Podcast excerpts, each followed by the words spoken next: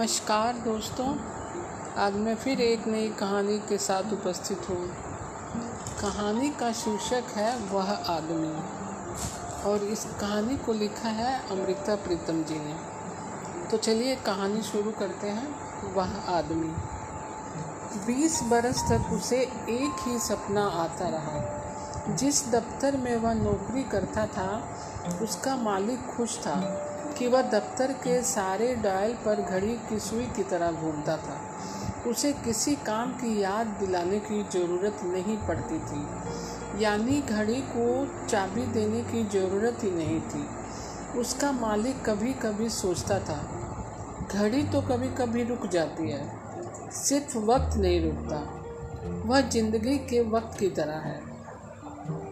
वह दफ्तर की चार दीवारी में से निकलता और सीधा घर की चार दीवारी में दाखिल हो जाता। उसकी बीवी खुश थी। छोटी से लेकर बड़ी ज़रूरतों तक वह जो चाहती थी, उसे मांग सकती थी। वह कभी मना नहीं करता था। घर में कुछ भी गिरता, टूटता, खोता, वह कभी माथे पर बल नहीं डालता था। चार चार दीवारों के दो परकोटे थे, जिनमें दफ्तर का मालिक दिन की तरह चढ़ता था और घर की बीवी रात सरीखी थी, सिर्फ़ अज्ञात रोग की तरह। उसे एक बात पता थी कि यह सब कुछ एक पराया सपना था। और पूरे बीस वर्षों तक तो उसे यह पराया सपना आता रहा। सिर्फ़ जो तेवर उसके माथे पर नहीं पड़े, वे उससे अंत में पड़ गए थे। वे उसके ही दिल पर पड़ गए थे। और दिल एक तेवर के कसे हुए मांस की तरह हो गया था। उससे लगता था वह पराई नींद सोता था पराई जाग जाता था। फिर एक हादसा हुआ।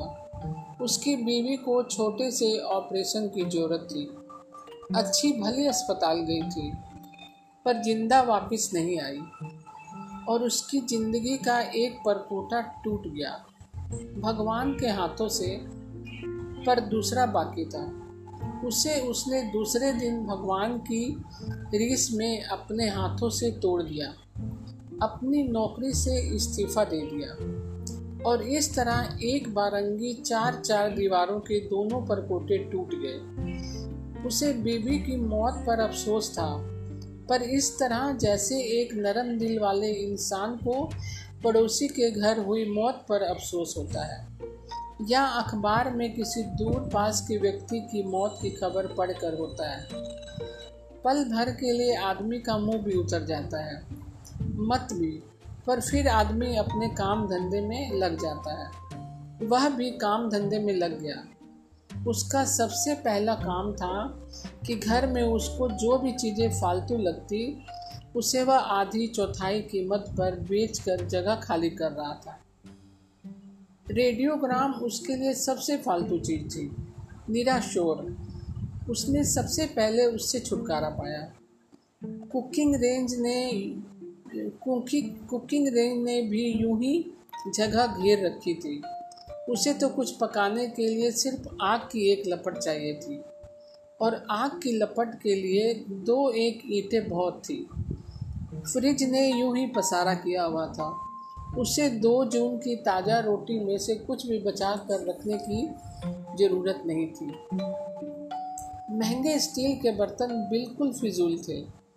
एक हांडी, एक तवा और एक आध प्लेट प्याला या एक आध कोई और बर्तन बहुत था। वॉशिंग मशीन एकदम निकम्मी चीज़ थी। वह अपना कमीज, कुर्ता रोज अपने हाथ से धो सकता था। महँगी कुर्सियाँ और मेज तो उसे बिल्कुल नहीं चाहिए थे। लकड़ी के एक दो मूढ़े उसके लिए काफ़ी थे। बिजली, पानी, टेलीफोन, हाउस टैक्स और इनकम टैक्स के लिए बिल अदा कर दिए थे। अब उसने फैसला किया कि ये सब आखिरी बिल थे। अब वह इनकी अदायगी के लिए किसी कतार में खड़ा नहीं होगा। उसे सिर्फ़ खाली जगह चाहिए थी। अपने बैठने के लिए, अपने खड़े होने के लिए अपने सोने के लिए और अपने जागने के लिए। चीज़ों ने जगह खाली कर दी, पर यह काफ़ी नहीं था। उसके चारों तरफ़ पक्की ईंटों की दीवार थी और ये उसके अस्तित्व को चुभ रही थी। उसे याद आया जब कभी शुरू शुरू में वह अपनी बीवी से अपने सपनों की बातें किया करता था तो उसकी बीवी को अपने चारों ओर धूल उड़ती सी लगती थी। उसे पता था कि उसका सपना शहर की और सभ्यता की पक्की सड़कों पर चलने वाला नहीं था। वह कच्ची निर्जन राह माँगता था और उसकी बीवी को कच्ची निर्जन राह की बात कभी भी समझ में नहीं आती थी। वह बीबी की मौत के बाद, नौकरी के इस्तीफे के बाद जब जी भर कर सोया, उसे लगा वह अपनी नींद सोया था और अपनी जाग जाग, जागा था। सो जल्दी ही अगले दिनों में उसने पक्की सड़कों से हिसाब किताब चुका कर एक पहाड़ी गाँव की कच्ची राह पकड़ ली। थोड़ी सी ज़मीन खरीदी। उस पर घास और मिट्टी के एक झोपड़ी की तरह बनाई। जैसे आदमी अपने गले में कमीज कुर्ता पहनता है। या सर्दी और पाले से बचाव के लिए कोई चादर या लोई लपेटता है। यह झोपड़ी उसके बदन को चुभती नहीं थी। उसके अस्तित्व के लिए दूर परे तक ज़मीन भी खुली हुई थी। आसमान भी खुला हुआ था।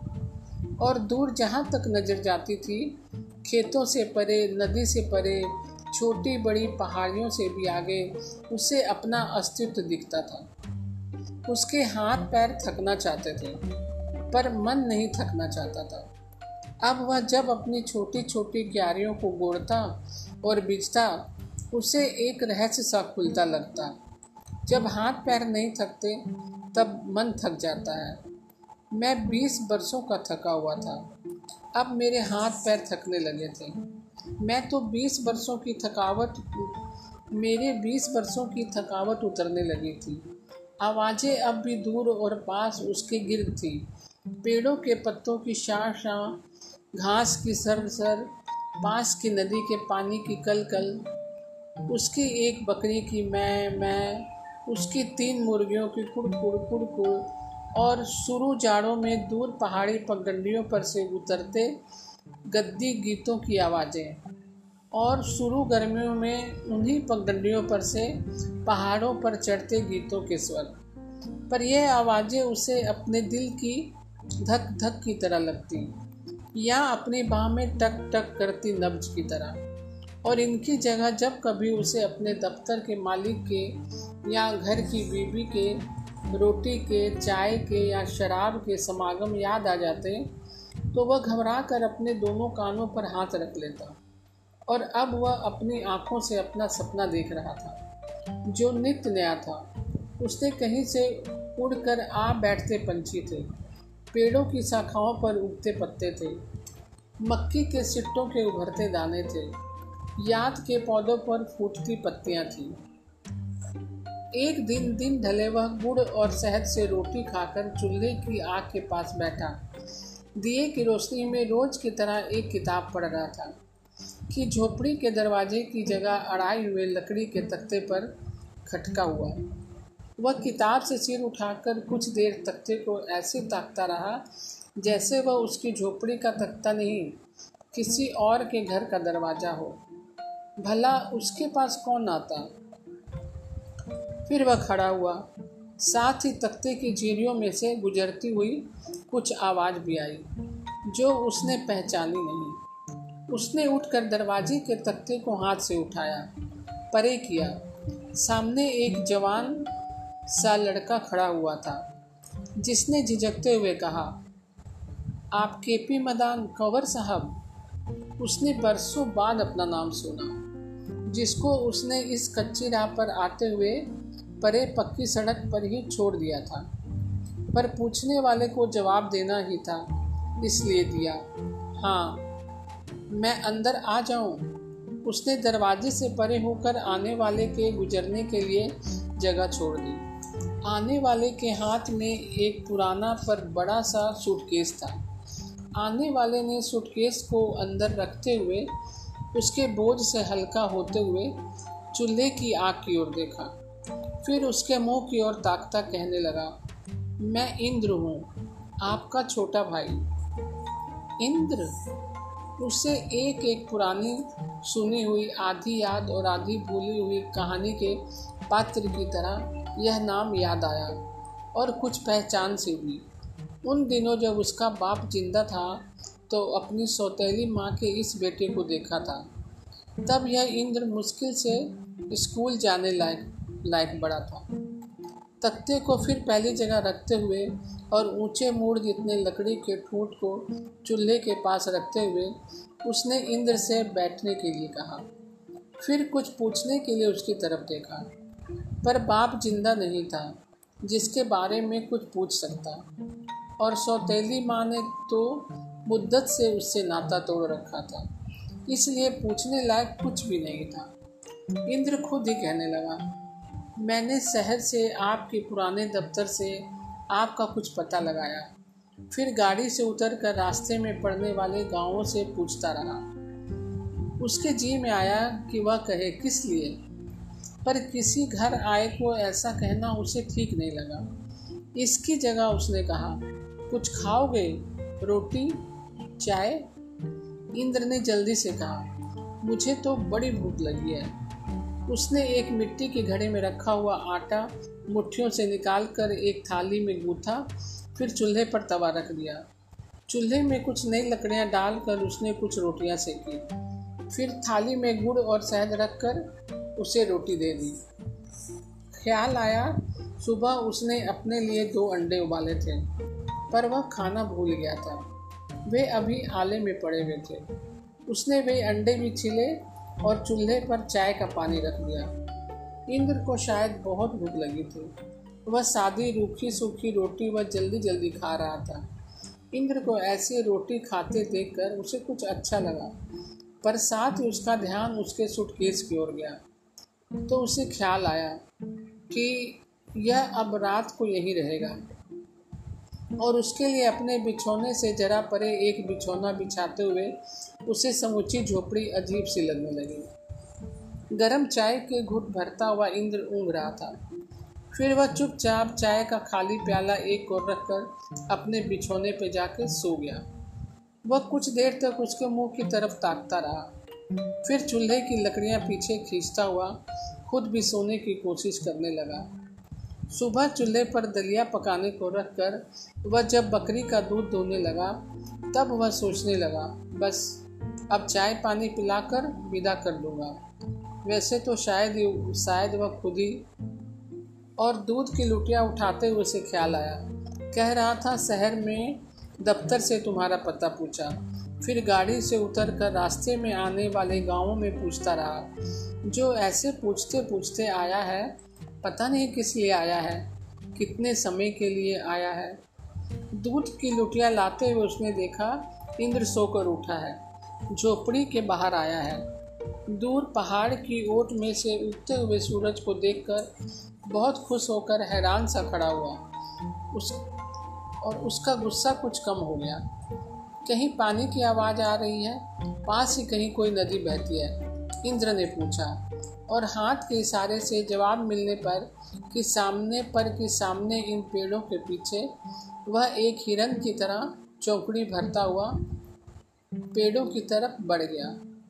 उसने दलिया पकाकर गुड़ और दूध डालकर हांडी चूल्हे के पास रख दी और चूल्हे पर चाय का पानी रखकर चश्मे से पानी का घड़ा भरने के लिए चला गया। वह पानी का घड़ा लेकर लौट रहा था कि नदी से नहाकर आते हुए इंद्र ने उसे दूर से ही देखा और तेज कदमों से चलकर रास्ते में ही पानी का घड़ा उठा लिया। रात शायद इस लड़के को लंबे सफ़र की थकान थी। शायद भा, भाई नाम के सुने सुनाए आदमी से इस तरह आकर मिलने की घबराहट थी। या वैसे ही शायद रात के अंधेरे में यूँ लगता था। अब उसके आगे दलिए का प्याला और चाय का गिलास रखते हुए उसे लगा रात को यह कुछ और ही तरह शहर का बिगड़ेल सा लग रहा था। पर अब नदी से नहा धोकर आया है तो अच्छा भला अच्छी सूरत शकल का दिख रहा है। शायद मन का भी बुरा नहीं है। और चूल्हे के पास बैठकर धीरे धीरे चाय पीते हुए बीस वर्षों से भी ज़्यादा बीतते समय के कुछ टुकड़े स्मृति पट पर हिलते हिलते से लगे। बाप हमेशा अपने व्यापार में व्यस्त, हमेशा बढ़ते या गिरते भाव की बातें करता। हमेशा किसी जल्दी में कहीं जा रहा, और माँ हमेशा शीशे के आगे खड़ी कंगी करती, या बाज़ार नए कपड़े खरीदने के लिए जा रही। उसे छुटपन में ही हॉस्टल में भेज दिया गया था। और कितनी देर बाद पता लगा कि घर में माँ नाम की जो जो औरत थी वह उसकी माँ नहीं है। उसकी माँ उसके जन्म के बाद ही मर गई थी। स्कूल, कॉलेज की छुट्टियों में देखे हुए घर की कुछ परछाइयाँ सी उसकी आँखों में हिली पर वह आँखें झपक कर इंद्र की तरफ़ देखता है। उसके नक्शों में किसी याद को खोज न पाया। तू यहाँ क्यों आया है? कुछ ऐसी ही बात पूछनी थी। पर इंद्र इस समय नहा खाकर एक तृप्त बिल्ली की तरह चूल्हे के पास अलसाया सा बैठा हुआ था। उससे कुछ भी ना पूछा गया, बल्कि चूल्हे की धीमी आँच पर दाल की हंडिया रखते हुए उसने कहा, चने की दाल खा लोगे ना? और साथ ही कहा, तुम्हारा जी करता हो तो सामने की पहाड़ी पर घूम आना। मैं जरा मटर की क्यारी देखाऊं कोई दाना पड़ गया हो तो दो चार तोड़ लाऊं। वह उठकर बाहर की क्यारी की तरफ़ चला। तो देखा इंद्र उसके पीछे पीछे उसके साथ चला आया। कुछ देर दोनों चुपचाप चलते रहे। एक बार वह पीछे अमरूदों को पेड़ों के पास खड़ा हुआ सा लगा, पर फिर लंबे लंबे ढक भरते हुए वहाँ उसके पास आ गया, जहाँ फलियों को टटोल कर वह पके हुए मटर तोड़ रहा था। अपने कितने एक खेत हैं। उसे दूर दूर परे देखते हुए इंद्र की आवाज़ सुनाई दी। तो उसने परती पहाड़ियों तक देखते हुए जवाब दिया, जहाँ तक नज़र जाती है, सब कुछ अपना है। यहाँ का झरना भी, नदी भी, यह सारा जंगल भी। इंद्र जंगली फूलों की तरह हंसने लगा। आस पास कोई बोया या जुता हुआ खेत दिखाई नहीं दे रहा। कहने लगा, यह जंगल तो जंगलात के महकमे का होगा। मटर की पोटली से बांधते हुए वह क्यारी के पास से उठ बैठा और जंगल की तरफ़ देख कर कहने लगा, उनका क्या है? वर्दियाँ पहनकर बरस में एक बार आते हैं, पेड़ों पर नंबर से लिख जाते हैं और चले जाते हैं। यह सब कुछ मेरा ही रहता है या जंगली जानवरों का। और वह खुद भी जंगली फूलों की तरह हंसने लगा।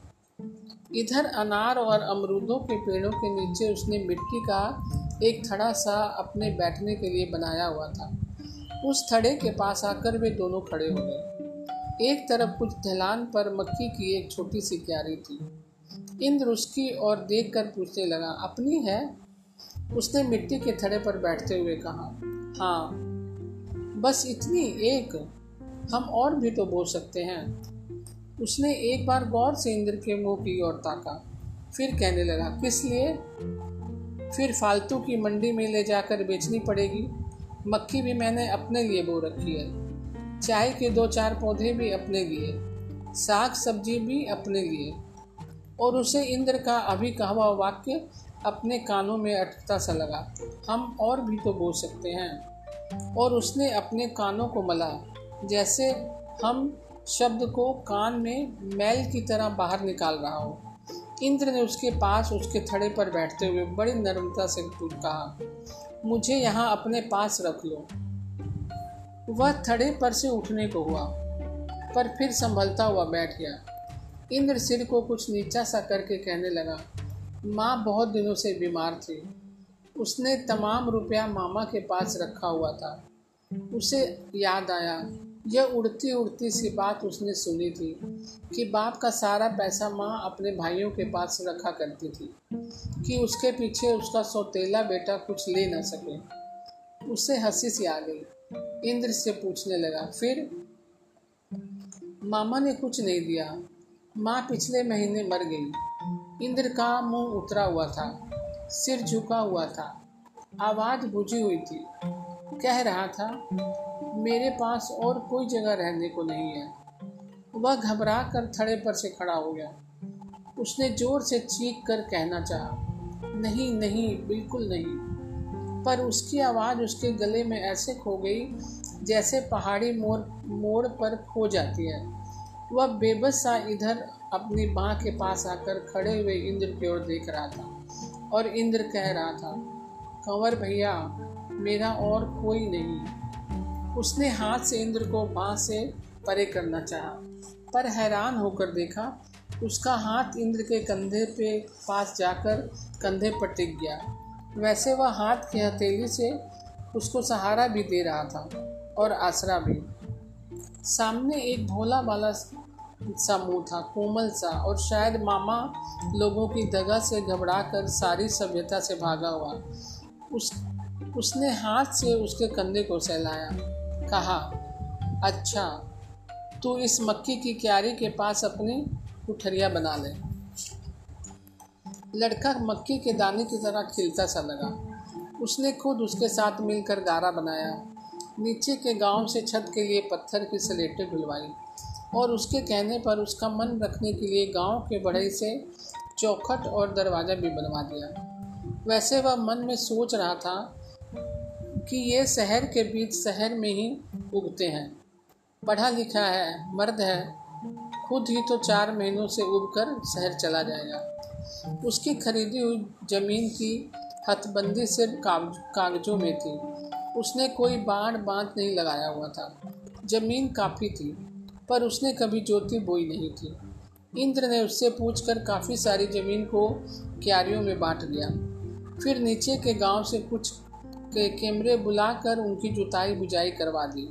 इंद्र बीच बीच में शहर चला जाता था और उसके जाने के बाद वह हर बार सोचता था कि इस बार शायद उसको कोई नौकरी मिल जाए और वह शहर में ही रह जाए। उसका यह सोचना सिर्फ़ उसकी तमन्ना थी, जो हर बार पूरी नहीं होती थी और इंद्र पाँचवें दिन या दसवें दिन फिर लौट आता था। अब कभी कभी इंद्र को शहर से चिट्ठी भी आती थी, पर पता नहीं किसकी। उसने कभी पूछा नहीं था। पर डाकिए का ऐसे अचानक सिर पर आ खड़े होना उसे अच्छा नहीं लगता था। एक दिन इसी तरह एक चिट्ठी आई। उसके सामने इंद्र ने खोली, पढ़ी और उसका मुँह मटमैला सा होता गया। उसके अनुमान से यह एक ऐसी चिट्ठी थी, इंद्र के किसी दोस्त मित्र की लिखी हुई, जिसने इंद्र को नौकरी की आस टूटती सी लगी। इंद्र की जुती बोई हुई क्यारियाँ अब कमर तक उसरा आई थी। पर इंद्र चिट्ठी को हाथ में पकड़कर क्यारियों की तरफ़ ऐसे देख रहा था, जैसे किसी बैल या डंगर ने उन क्यारियों को रोक दिया हो। वह पेड़ की एक टहनी में हाथ डालकर हाथ की किताब को हाथ में बंद करके इंद्र के मुँह की ओर ताक रहा था। इंद्र ने डरी हुई आँखों से उसकी तरफ़ देखा। फिर उसकी बाह के पास खड़े होकर बाह को धीमे से थाम कर बोला कंवर भैया, उस लड़की का खत आया है और उसकी आवाज़ बाहर होने के बजाय उसके गले में उतर गई। उसने बाँ को झटके से छुड़ाकर पूछना चाहा, कौन सी लड़की? किस लड़की का? पर उससे ना बाँ हिलाई गई, ना जीभ। कहती है, उसका बाप उसे भी जान से मार देगा और मुझे भी। क्यों? उसके मुँह से मुश्किल से निकला। इंद्र की आवाज़ लड़खड़ाई सी थी। वह बीमार है नहीं, बीमार नहीं है। डॉक्टर ने बताया है, उसे बच्चा। सुनकर उसके माथे पर एक तेवर पड़ गया। तपी हुई से आवाज़ में पूछने लगा, तेरा बच्चा है?